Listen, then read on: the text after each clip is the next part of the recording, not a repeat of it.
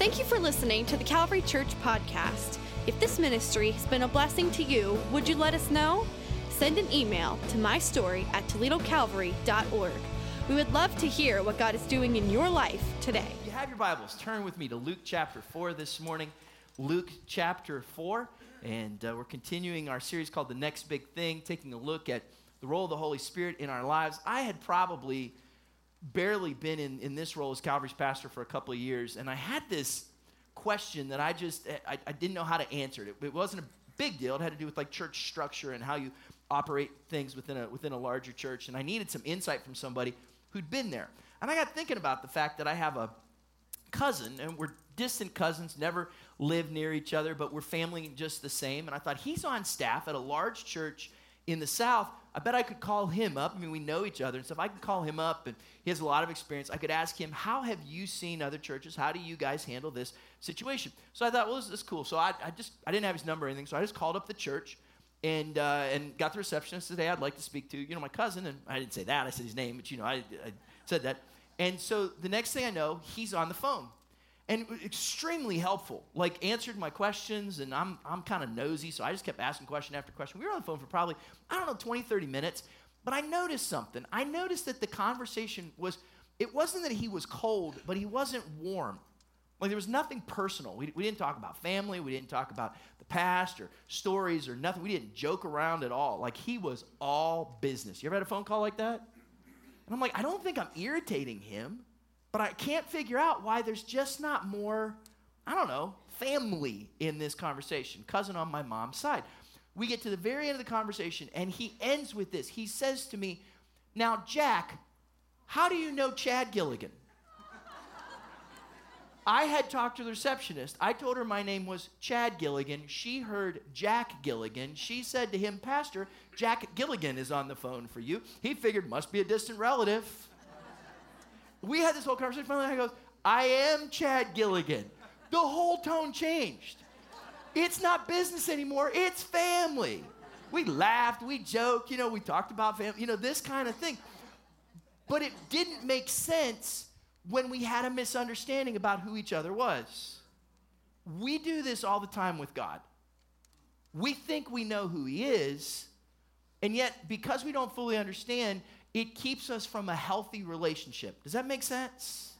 Today, what I want to do is I want to talk about one of the areas in theology, and we've been doing this for the last few weeks, about the work and role of the Holy Spirit in our lives. That, to be quite honest, is one of those places where a lot of times we kind of get these misunderstandings we don't fully understand who the Holy Spirit is, who He wants to be in our lives, how He wants to work in our lives, and as a result, we have this misunderstanding, and it keeps us from a healthy relationship. You know where we'll find out what we see about the Holy Spirit, what we need to know about the Holy Spirit, how we can have a healthy relationship with the Holy Spirit by looking at God's Word. And I know for some of us, we come from different faith backgrounds, we come from different traditions, and for some of us, maybe even some of what we've talked about with the Holy Spirit can be a little bit where you go, Well, I'm not so sure.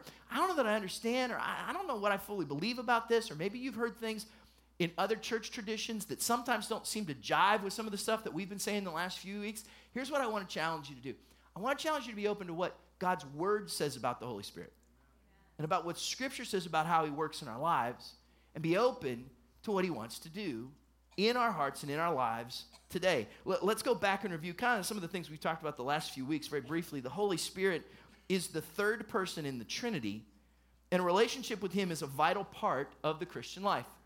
The Holy Spirit is the third person in the Trinity, and a vital and a relationship with him is a vital part of the Christian life. When we talk about the Trinity, you remember theologically that's a, that's a concept that we use. We find in Scripture that there is only one God but he makes himself known to us in, in three persons God the Father, God the, and God the.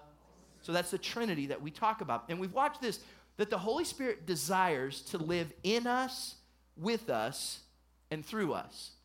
The Holy Spirit to desires to live in us and with us and through us. And we saw this when two weeks ago when we looked at what Paul says about the Holy Spirit, in particular Romans chapter 8. How he says the Spirit lives inside of us and how we live in the Spirit and not in the flesh. Last week, we looked at the Apostle John's um, gospel and what he records Jesus saying about the Holy Spirit, and especially John chapters 14 through 16, how he's our counselor, our comforter, our helper, our guide, how he has come to be our advocate. And we talked last week about how Jesus promised to pour out rivers of living water into our lives. Today we're going to look at the Gospel of Luke and what Luke says about the Holy Spirit. The Gospel of Luke, if you'll remember, is, is, is pretty important for us to have a, a pretty good understanding of because if we're going to study the book of Acts, which is where we're at for the next um, season of time, we're going to work our way through the book of Acts. Who wrote the book of Acts but Luke? And so the Gospel of Luke was the first part, the book of Acts was the second part. In fact, in, in many ways, we can look at this as, as one large work. That the, the book of Luke, the Gospel of Luke, is volume one, the book of Acts is volume two. He's telling the same story, but he's giving it to us in two separate volumes. The, the Gospel of Luke tells us what Jesus did, the book of Acts tells us what Jesus wants to do in us and through us through the power of the Holy Spirit. And, and what's, what's cool is when you look at Scripture, you see that different scriptural authors have different perspectives on things. They don't contradict each other, but they help us to see the, the multifaceted dimension of things. So Paul looked at the Holy Spirit kind of from one perspective, John from another. Luke has even a, a more unique perspective on the Holy Spirit because whereas Paul and John were, were Jews, they, they came from a, a Hebraic society, Luke is a Gentile. And he's kind of coming late to the party. He doesn't understand all the, the Jewish things as much as what he sees in Christianity. He was a companion of Paul's. He, he knows Christianity after Pentecost and after the Holy Spirit has been poured out. So his perspective is a little bit unique because what he sees is the work of the Holy Spirit and how the Spirit comes alongside of and empowers the church to do powerful things in, in this post Pentecost world. So, what we're going to do is, is, we're going to jump in, we're going to look at these things today. I, I want to show you um, what it means to be filled with the Spirit. Luke chapter 4, beginning with verse 1, we need some place to start, and so we'll begin here looking at the life of Jesus. Luke chapter 4, beginning with verse 1. Jesus, full of the Holy Spirit, left the Jordan and was led by the Spirit into the wilderness. You, you, see the Spirit mentioned twice in that verse. It says that Jesus was full of the Holy Spirit and that he was led by the Spirit. We'll, we'll come back to that part about being led by the Spirit in just a moment. Th- this phrase, full of the Holy Spirit, is one that Luke loves. In fact, when we get to the book of Acts, you'll see it over and over again. He describes people as being full of the Holy Spirit. And he uses this phrase not just in Acts, he uses it a lot in the Gospel of Luke. In fact, let's, let's just think about this for just a moment. Luke chapter 1, he's describing John the Baptist. And before John the Baptist is even born, Luke writes for us that John the Baptist will be filled with the Holy Spirit from before his birth. Even while he's still in his mother's womb, he's going to have this encounter with the infilling of the Holy Spirit. Speaking of his mother, then we get to Elizabeth. And it tells us that when Elizabeth met Mary, when Mary came to visit her, that the baby leapt inside of her womb, and, Mary, and Elizabeth was filled with the Holy Spirit. Speaking of Elizabeth, then there's her husband Zechariah. We looked at Zechariah's prophecy back at Christmas time. And at the end of chapter 1, before Zechariah begins to speak this prophecy, it says that he was filled with the Holy Spirit. Do you see a pattern here? I mean, Luke wants us to see that when God does something through a person's life, it doesn't just happen on their own strength. We've seen that everybody from John the Baptist to Elizabeth to Zechariah and even Jesus himself were filled with the Holy Spirit. Sometimes he doesn't use that language, but it's the same concept. If you look at what happened to Mary, very beginning of the book, when the, um, when the angel comes to her and says, You will have the, the child of God, he says that the Holy Spirit will come upon you. It's the Holy Spirit at work and filling her. When you get to chapter 2 and you see this dude Simeon that meets Mary and Joseph in the temple when they're there to get, dedicate Jesus, three times in three verses it says that he was led by the Holy Spirit or spoke through the power of the Holy Spirit. Is there a theme here? Luke, more than any other gospel, wants you to see that the things that we do, we do not do on our own strength, but we do them through the power of the Holy Spirit. There's one other place where he talks about who is filled with the Holy Spirit. I want you to see this. This is important. Luke chapter 3, verse 16. John the Baptist is speaking, and John answered them all I baptize you with water, but one who is more powerful than I will come the straps of whose sandals I'm not worthy to untie. He's speaking about Jesus here. He says, He will baptize you with the Holy Spirit and fire. That, that baptism, that infilling of the Holy Spirit is promised in this verse too. And who does it say will be filled with the Spirit? He says that you will be. See, years and years and years before you were ever born, Scripture already said that what God has for you is to be filled with His Holy Spirit. And this wasn't just something in the Gospel of Luke. This is what we've been looking at all along. Acts chapter 1, verse 4. I think we've looked at this passage just about every week of this series. On one occasion, while Jesus was eating with His disciples, He gave them this command Do not leave Jerusalem, but wait for the gift my Father promised, which you have heard me speak about. For John baptized with water, but in a few days, you will be baptized with the Holy Spirit.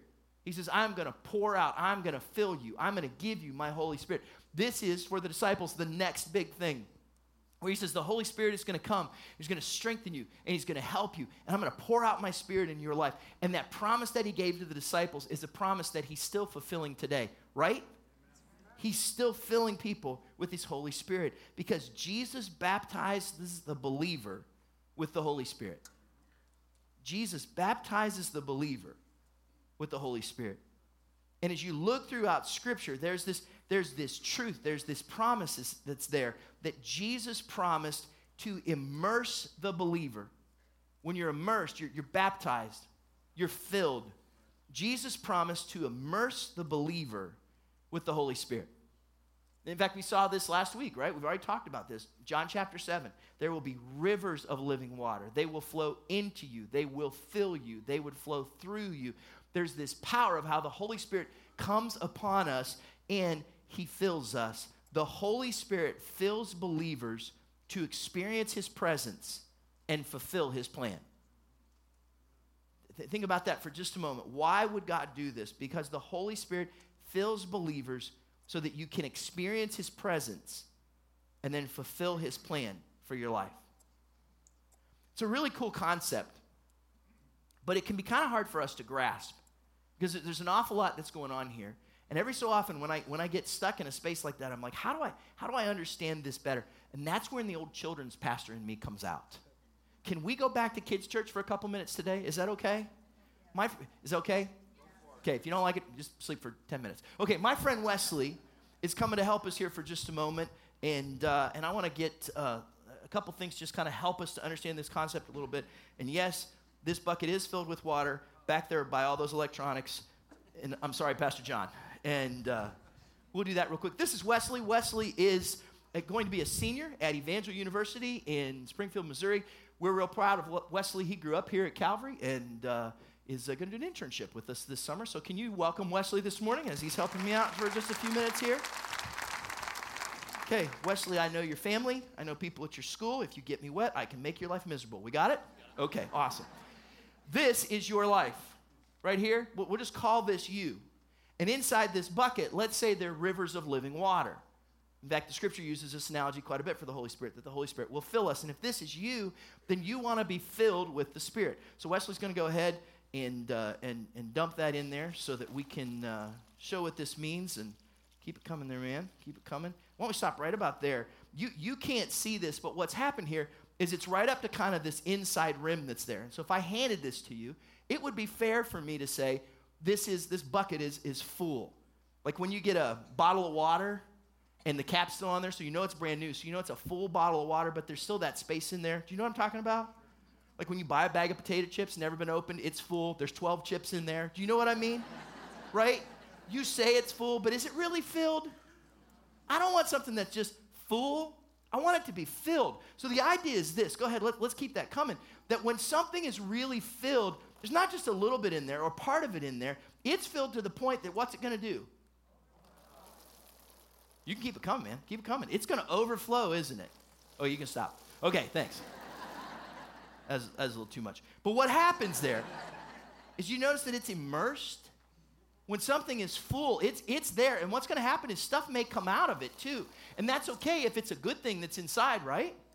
Because if the Spirit's inside of us, then it tells us that there will be rivers of living water that will not just be in us, but will flow through us and will impact and touch other people's lives as well. That's key. That's critical to understand this. So let me dump this back in here just so we can, we'll, we'll come back to that in a minute. I missed you this time. That was good. Okay, so we'll come back to this in just a moment, but understand this concept. This is important.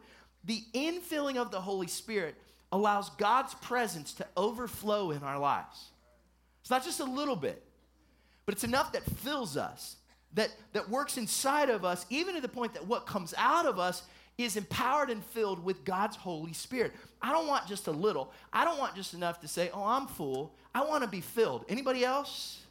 I mean, I want everything that he has for me. So this concept that the infilling of the Holy Spirit allows God's presence to overflow in our lives. But I want you to I want you to see something else that's important that goes with this. So understand this, okay? Right? You're this vessel, right? And the Holy Spirit comes and he fills you. And uh, yeah, we'll go ahead. We'll get, we'll get a little bit more there. So we, we, we won't quite go to overflowing just for the sake of the analogy, but you're full of the Spirit, right? But here's what happens when you go through life, life leaks, doesn't it? and what happens at times is that you have situations, you have encounters, you have challenges, and even though you're full of the Spirit, life can drain the Spirit out of you. True or false? True. And you will find that life can kind of leak right out of you in those times and in those moments. And what happens is now you're not as full as you used to be.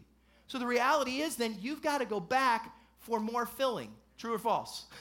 True. And this is a powerful truth. That's good, man. You're right there. Because at some point, life's going to leak.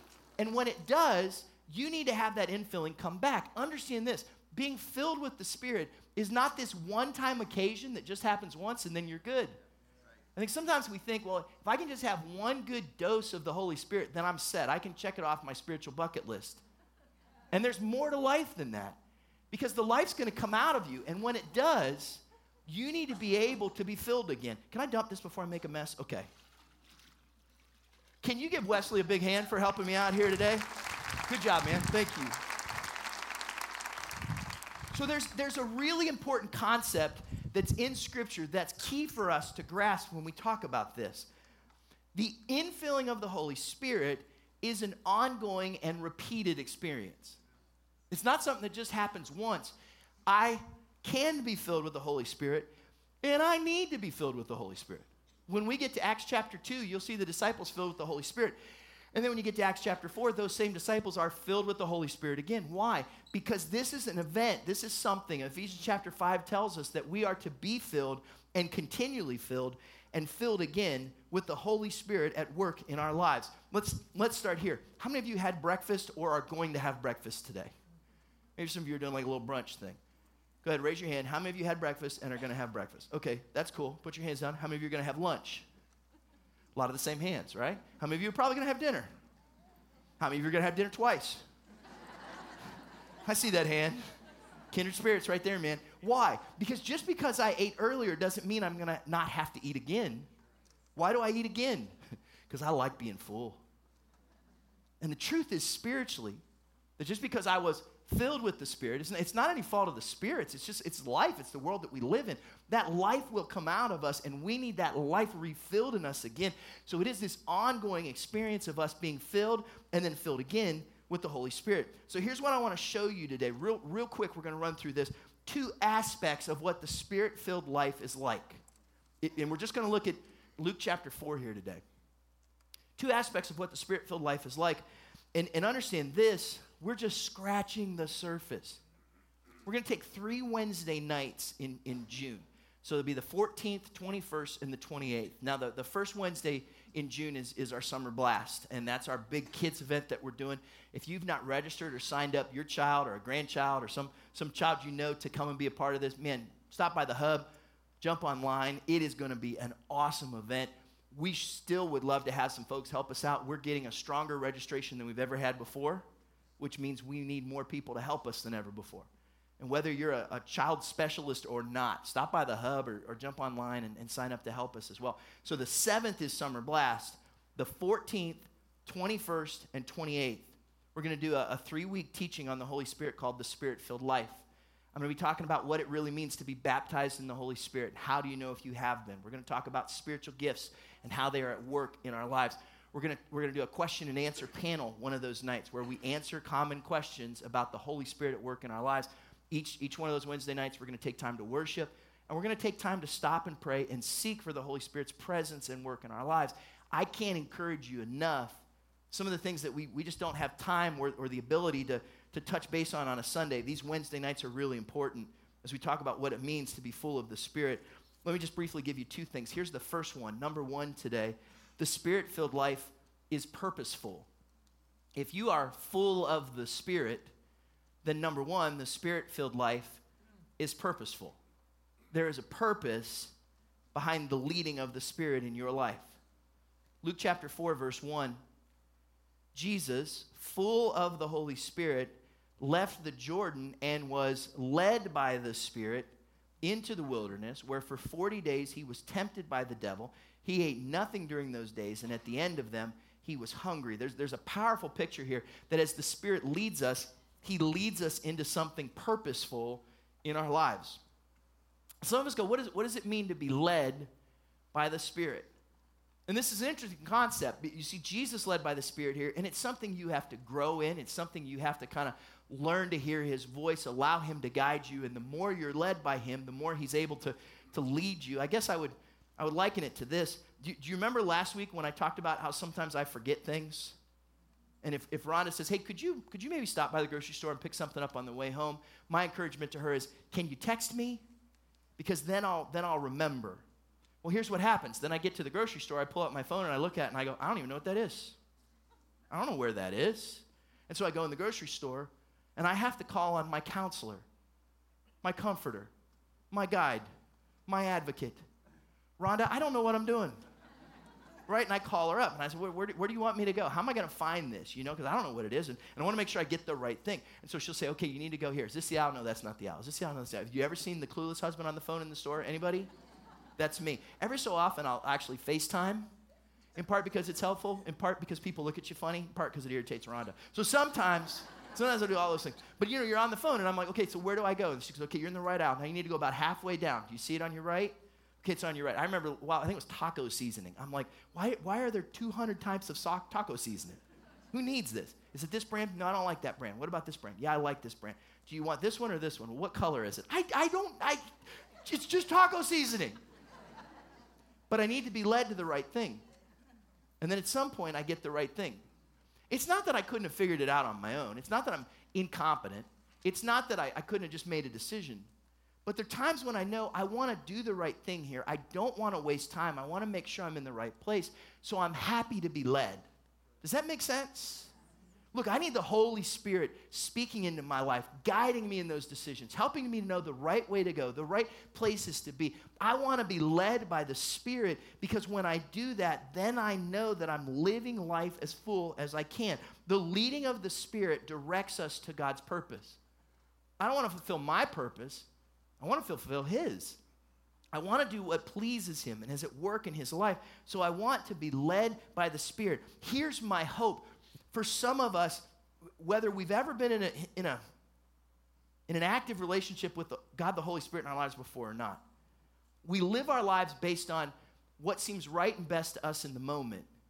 We're led by our own wisdom or maybe even by our own desires when life is so much more fulfilling when you're led by the Spirit. And so uh, the encouragement is if you're full of the Spirit, then you'll be led by the Spirit. And there's a couple of things that are key for us to see. And, and let me start here. For some of you, even as I'm talking about this, it, it's resonating with you. It's like you're going, yeah, that, that's something more I wish I was experiencing. I think this is what he's talking about.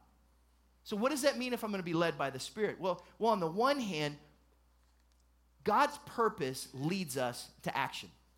If you're going to be led by the Spirit to the purpose of God for your life, then recognize that God's purpose will lead you to action. It will take you to a place where you are actively engaging in His will and doing what He's called you to do. And when you do that, you will watch and see the Holy Spirit step in and then guide you and help you and lead you in those moments and in those times. It tells us that Jesus was full of the Spirit, that he was led of the Spirit, and the Spirit led him to go from the Jordan into the wilderness, not to sit still, but to be active to take that step of faith. And if I'm going to be led by the Spirit, then I have to be willing to follow Him into what He's going to call me to do. 2010, um, Calvary's leadership and the, the body chose to, to purchase this building from our former home on Glendale. And then about the summer of 2011, we had to make some decisions about how do we move forward from here. It was the end of 2010, summer 2011. We'd done the research we had to decide how do we do renovations? How do we move forward? What do we do from this point on? And to be quite honest, there were a lot of things we didn't know. There were decisions we had to make. We didn't have the resource. We didn't, we didn't have the insight. We didn't necessarily know exactly what God had in store.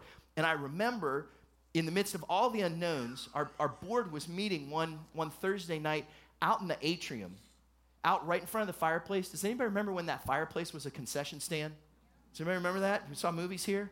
We're meeting right out in front of there. Concession stand still there. And one of our board members, in the midst of all the unknown, said, Look, if the Holy Spirit had, has led us to this, then we can trust Him to take a bold step of faith and expect that He's going to lead us the rest of the way. So that night, our board prayed and we voted to take some steps of faith that we didn't know how they were going to work out. Thursday night, Friday morning, a guy comes in and meets with myself and our business administrator, and he says, I just feel led of the Lord to give this donation. It was the largest single donation we had ever received up to that point, over $100,000. And says, I just want Calvary's leadership to know that as God's leading me to give this, I really feel like He's saying that you can trust Him as you take bold steps of faith. Decision on Thursday, the Holy Spirit steps in on Friday. Two thoughts. If you want to give the next biggest donation, just catch me after church. Number one. Number one. Number two, look, it doesn't always happen that way. It doesn't always happen that you pray one day and then God steps in with the miracle the next. But I do know this that when I pray and take a step of faith, I'm reminded of what God can do, and so I trust Him. He calls us to action. Little caveat with this that purpose that leads us to action, purpose often leads to change. Jesus had to go from the Jordan to the wilderness, from a place he was pretty comfortable to the wilderness. Sometimes it'll call us to change. Change isn't always bad. Sometimes change is good. You ever had a change you would take again? If you're a baby, you do. right? Change a baby, get it? Some of you will get it at lunch, and that's disgusting. Um, but the truth is, anything that grows, anything that matures requires change, but change isn't always easy. I just told you a really cool story about how Calvary's leadership stepped out, took a step of faith, and the Holy Spirit met us in a powerful way. I'm afraid I have far too many stories where I didn't. Far too many stories where I heard the voice of the Holy Spirit and I second guessed myself, or I talked myself out of it, or because it was going to cost me time or money or maybe even credibility. I, I feared taking that step, and I gave way to fear instead of faith. Am I the only one?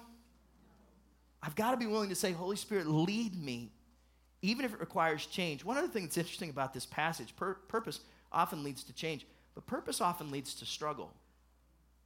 D- don't think a struggle is a bad thing, struggle is just a, a difficult thing.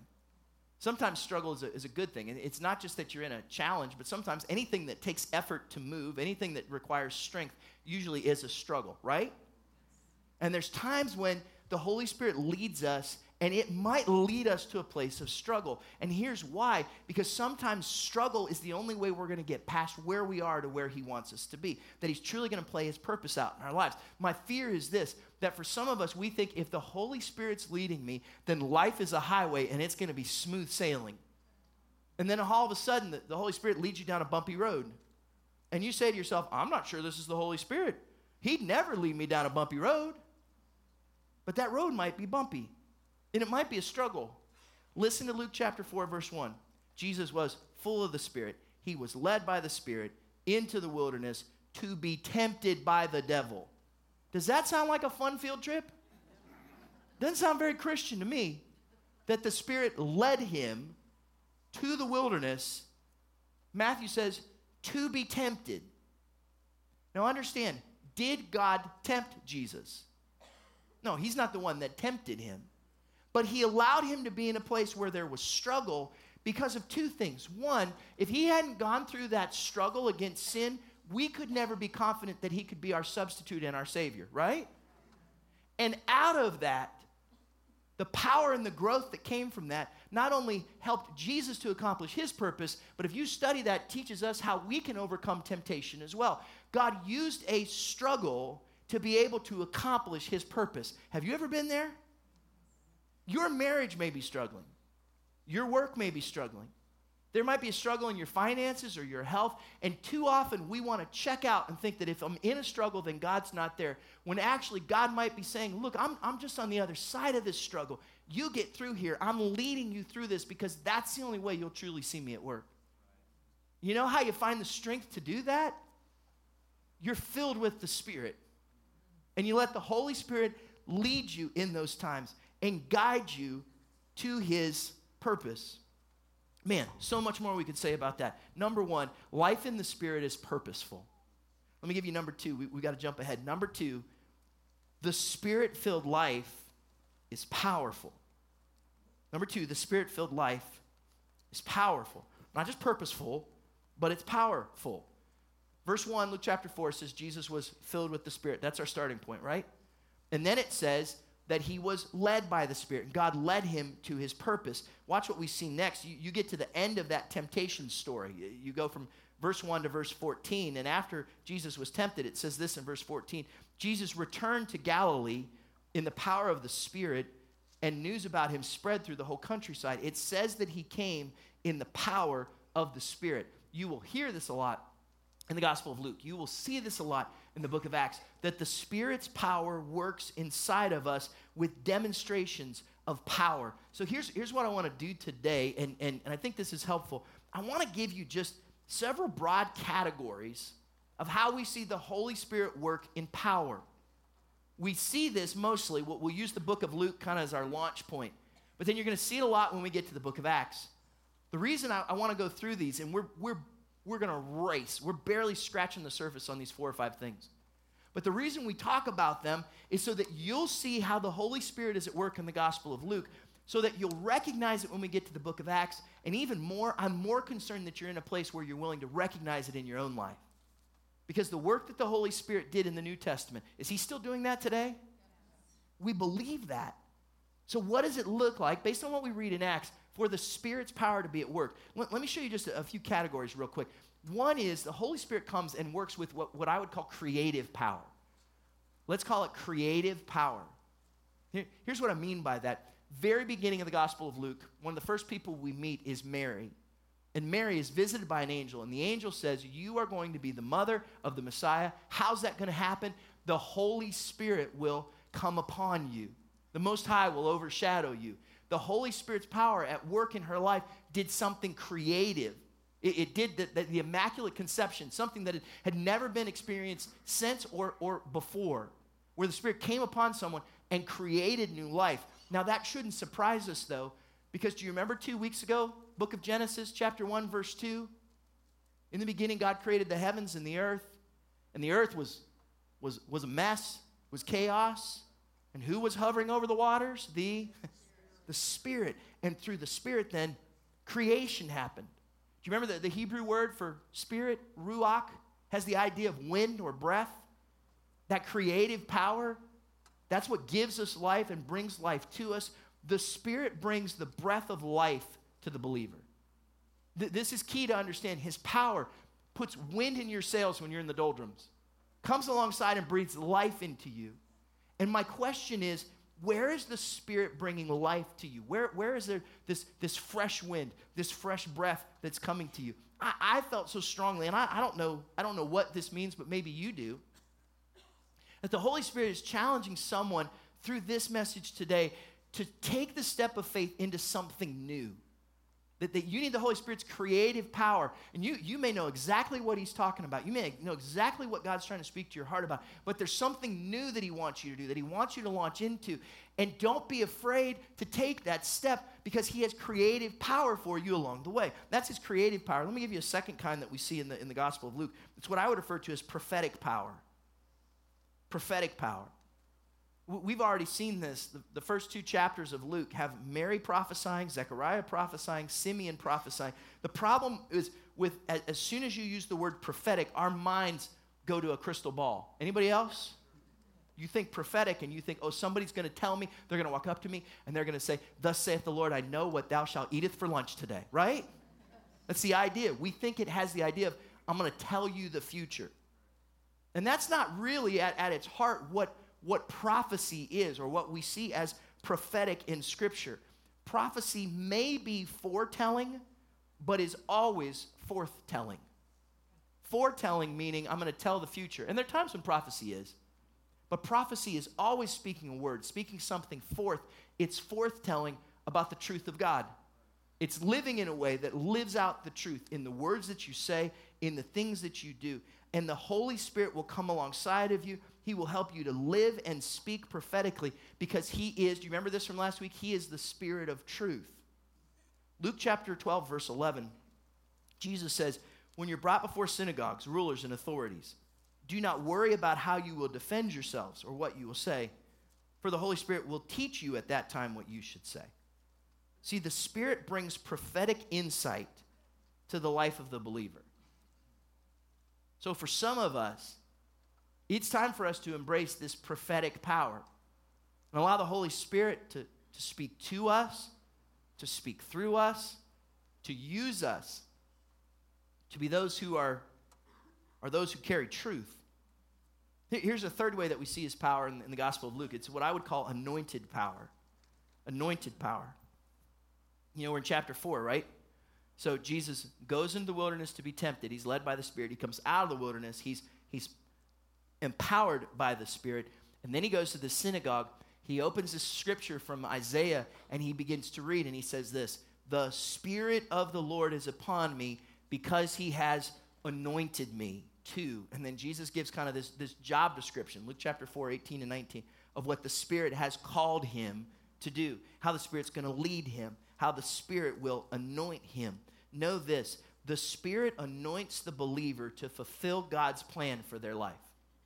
And if you need God's strength, if you need His help, if there's something in front of you and you say, God, I know that you have called me to this job or to this season of studying, or you've called me to be a parent, or you've called me to carry this out for you, He's not going to call you to do it and then just leave you hanging. He's going to give you the anointing and the strength that you need. And for some of you, God is calling you today to step out into that calling or to take with more confidence the role that you already know that you're in because the Spirit will come alongside of you and give you the anointing that you need.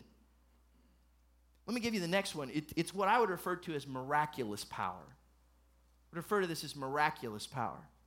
What you see as you go through the Gospel of Luke over and over and over again, Luke's very clear. The things that happen, even the miracles that Jesus performs, are done through the power of the Holy Spirit at work in lives. Acts chapter 10, verse 38, Luke gives us kind of a, a snapshot later on in, in volume 2. He talks about how God anointed Jesus of Nazareth with the Holy Spirit and power, and how he went around doing good and healing all those who were under the power of the devil because God was with him.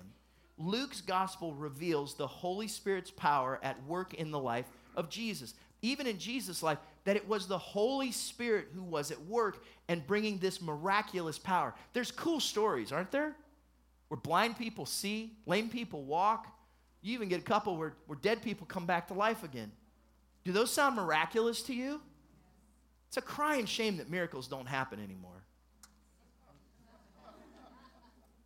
Sure wish they did. Let's go back to John chapter 14, where we were last week.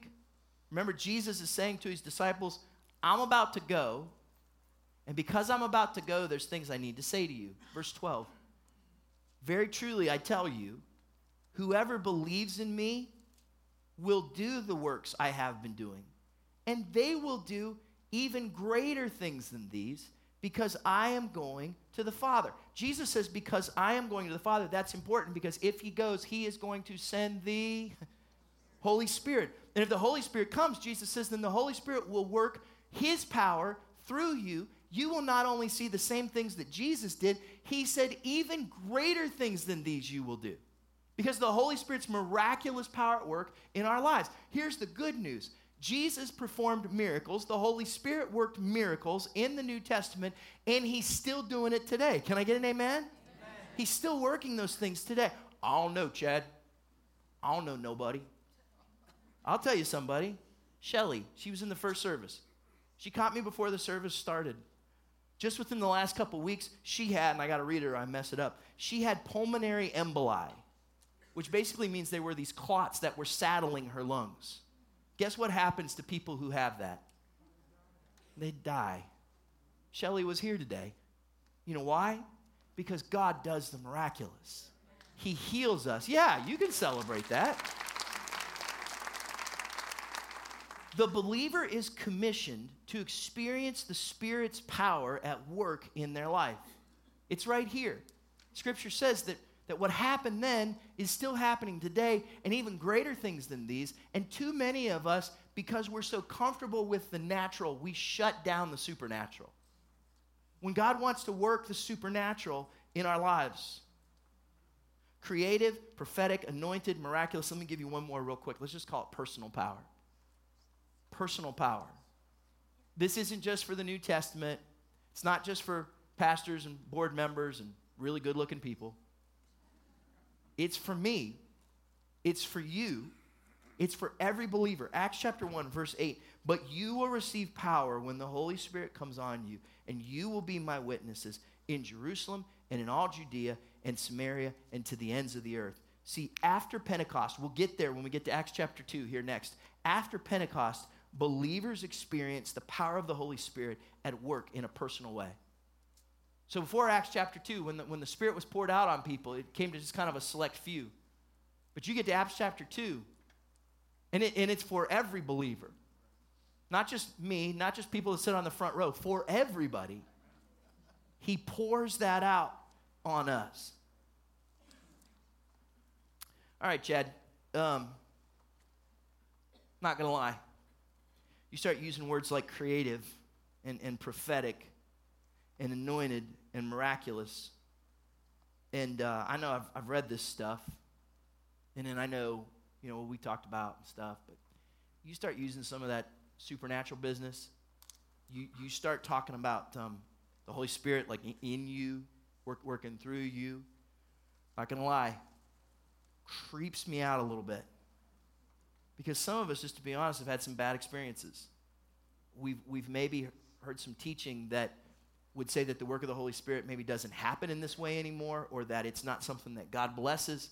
Some of us have had some experiences where we've been around some people who, instead of maybe being filled with the Spirit, they were just filled with crazy. Anybody, anybody had that? Do you know what I mean? You're flipping channels, you see some service on TV, and you're like, I ain't never going to that church. I can tell you that right now. You have those experiences. So, what happens, track with me here, because we don't have a proper understanding of who someone is, it takes away from the relationship that we could have with them, Jack Gilligan. And the Holy Spirit wants something more for you. He wants you to understand who He is. Yeah, Chad, but all that stuff you talked about weirds me out just a little bit. Luke chapter 11, verse 9. So I say to you, ask and it will be given to you. Seek and you will find. Knock and the door will be opened to you. For everyone who asks receives, the one who seeks finds, and to the one who knocks, the door will be opened. You see this? There's this idea in Scripture that when you ask, God is happy. He wants to provide you with what you need. He goes on to say, Which of you fathers, if, if your son asks for a fish, will give him a snake instead? Or if he asks for an egg, will give him a scorpion? If you then, though you are evil, know how to give good gifts to your children, how much more will your Father in heaven give? And watch, Luke narrows it down here. How much more will your Father in heaven give the Holy Spirit to those who ask Him? Look, I know that for some of us, the things we've talked about today are a little bit of a stretch. They're a little bit new. They're a little bit different. But look, you, you know us. You, let me show you the safety of God's word that says your father is good, that he wants to give good gifts to his children. And if we believe that God is good, then the Holy Spirit at work in our lives is a good thing. He wants to work that out in us and through us. And my challenge to you today is to be open to receiving that work of the Holy Spirit in your life. I mean, we, we could say so many things here. Let me just wrap up with this thought, though you will never be full of the Spirit if you're putting other things in His place. At some point, my goal has been to show you a portrait of the Holy Spirit so that you will be hungry to know His leading in your life, so that you'll be hungry to know His power. I can tell you what it's done for me. It's shown me how quickly I, I can just get into life that's commonplace instead of living life in the Spirit. And I don't want to just be kind of full, I want to be filled because that's going to be better for my life.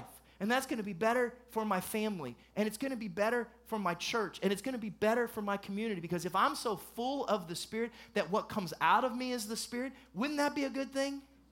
My challenge is that you would leave here today hungry for the Spirit to work in your life. About 10 years ago, Pastor Bill and I traveled to Dallas for this missions conference. And um, before we went, I was talking to my friend Marty, and he goes, You're going to Dallas? And I said, Yeah. He goes, Okay, dude, you got to go to this restaurant. He's like, You got to go to this place. And typically, people give you a, a suggestion. You're like, You know, and I'd, I'd not really been there. I didn't know where I was going. He says, No, no, no. Listen to me. I'm telling you, whatever you do, I don't care if you have to skip something. I don't care if you have to change your schedule. I don't care if you have to move things around. Do not miss this restaurant. I'm like, why? He said, listen, you got to understand this. It's going to cost you something, it's going to be expensive. And it's probably going to take more time than, than you want. But I'm telling you, if you go to this Brazilian steakhouse, your life will never be the same. Anybody been to a Brazilian steakhouse? Picture marriage supper of the lamb without Oreos, okay? It's amazing. They walk around with meat on sticks. If you're a carnivore, this is heaven.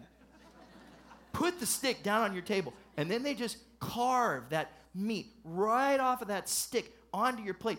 Then they come back with a different stick with a different meat. And they keep coming and coming as many times as you want them to come. And you just eat and eat. Pastor Bill and I were in a meat coma when this was done. And you eat and you eat. And it was honestly best meal I had ever had. It was amazing. It was expensive. Took some time. Cost me more time and money than I would have normally given. And I have zero regrets. the other thing he said to me was this. He said, Look, if you're going there for dinner, make sure you, eat a really light lunch because you want to go there hungry. So don't fill yourself up with other junk so you don't have room for the good stuff. Look, my prayer is that you'd be hungry for the Holy Spirit. That song that you heard the students lead us in a few moments ago wouldn't just be a really cool song by some sharp teenagers. That it would be your prayer, Spirit, break out. I want heaven to touch earth in my life. I want to know your purpose. I want to know your power. I want to be filled with the Spirit and experience everything that you have. And some of you might go, I don't know how to do that. I don't know what that looks like. I'm a little bit, I, I don't know. You know what? Then I would say, carve out the next week, couple of months, and be open and say, Holy Spirit, I open myself up to what you want to do in my life. I'm going to go through life not just looking for my own wisdom, but trusting in yours. That you would, Spirit of God, breathe on my life, breathe on your church Bring that fresh wind to my life so I can know what it's like to be filled with the Spirit. So here's what I'm to ask you to do. Whether, whether you're right here in Auditorium 1 or Auditorium 2, even if you're watching on a screen somewhere, would you just stand with me? All throughout the room, would you just stand with me? And if you're hungry for the, the fullness of the Holy Spirit in your life, would you just lift your hands? Nothing weird. I, I just, I just want you to be in a posture to, to receive. And would you even begin with your own mouth? Just begin to say, Holy Spirit, pour out your power in my life. Lord, lead me in your purpose. Don't be afraid to speak it. Everybody else around you may be doing it too, so that's okay. God, would you lead me? God, would you direct me? Would you help me to know you? Would you breathe on my life? Would you allow rivers of living water to flow in my life? Would you bring your wind? Would you bring your strength? I need you to be my counselor. I need you to be my comforter. I need you to be my advocate. Holy Spirit, would you breathe on your church today? Thank you, Jesus. We praise you, God.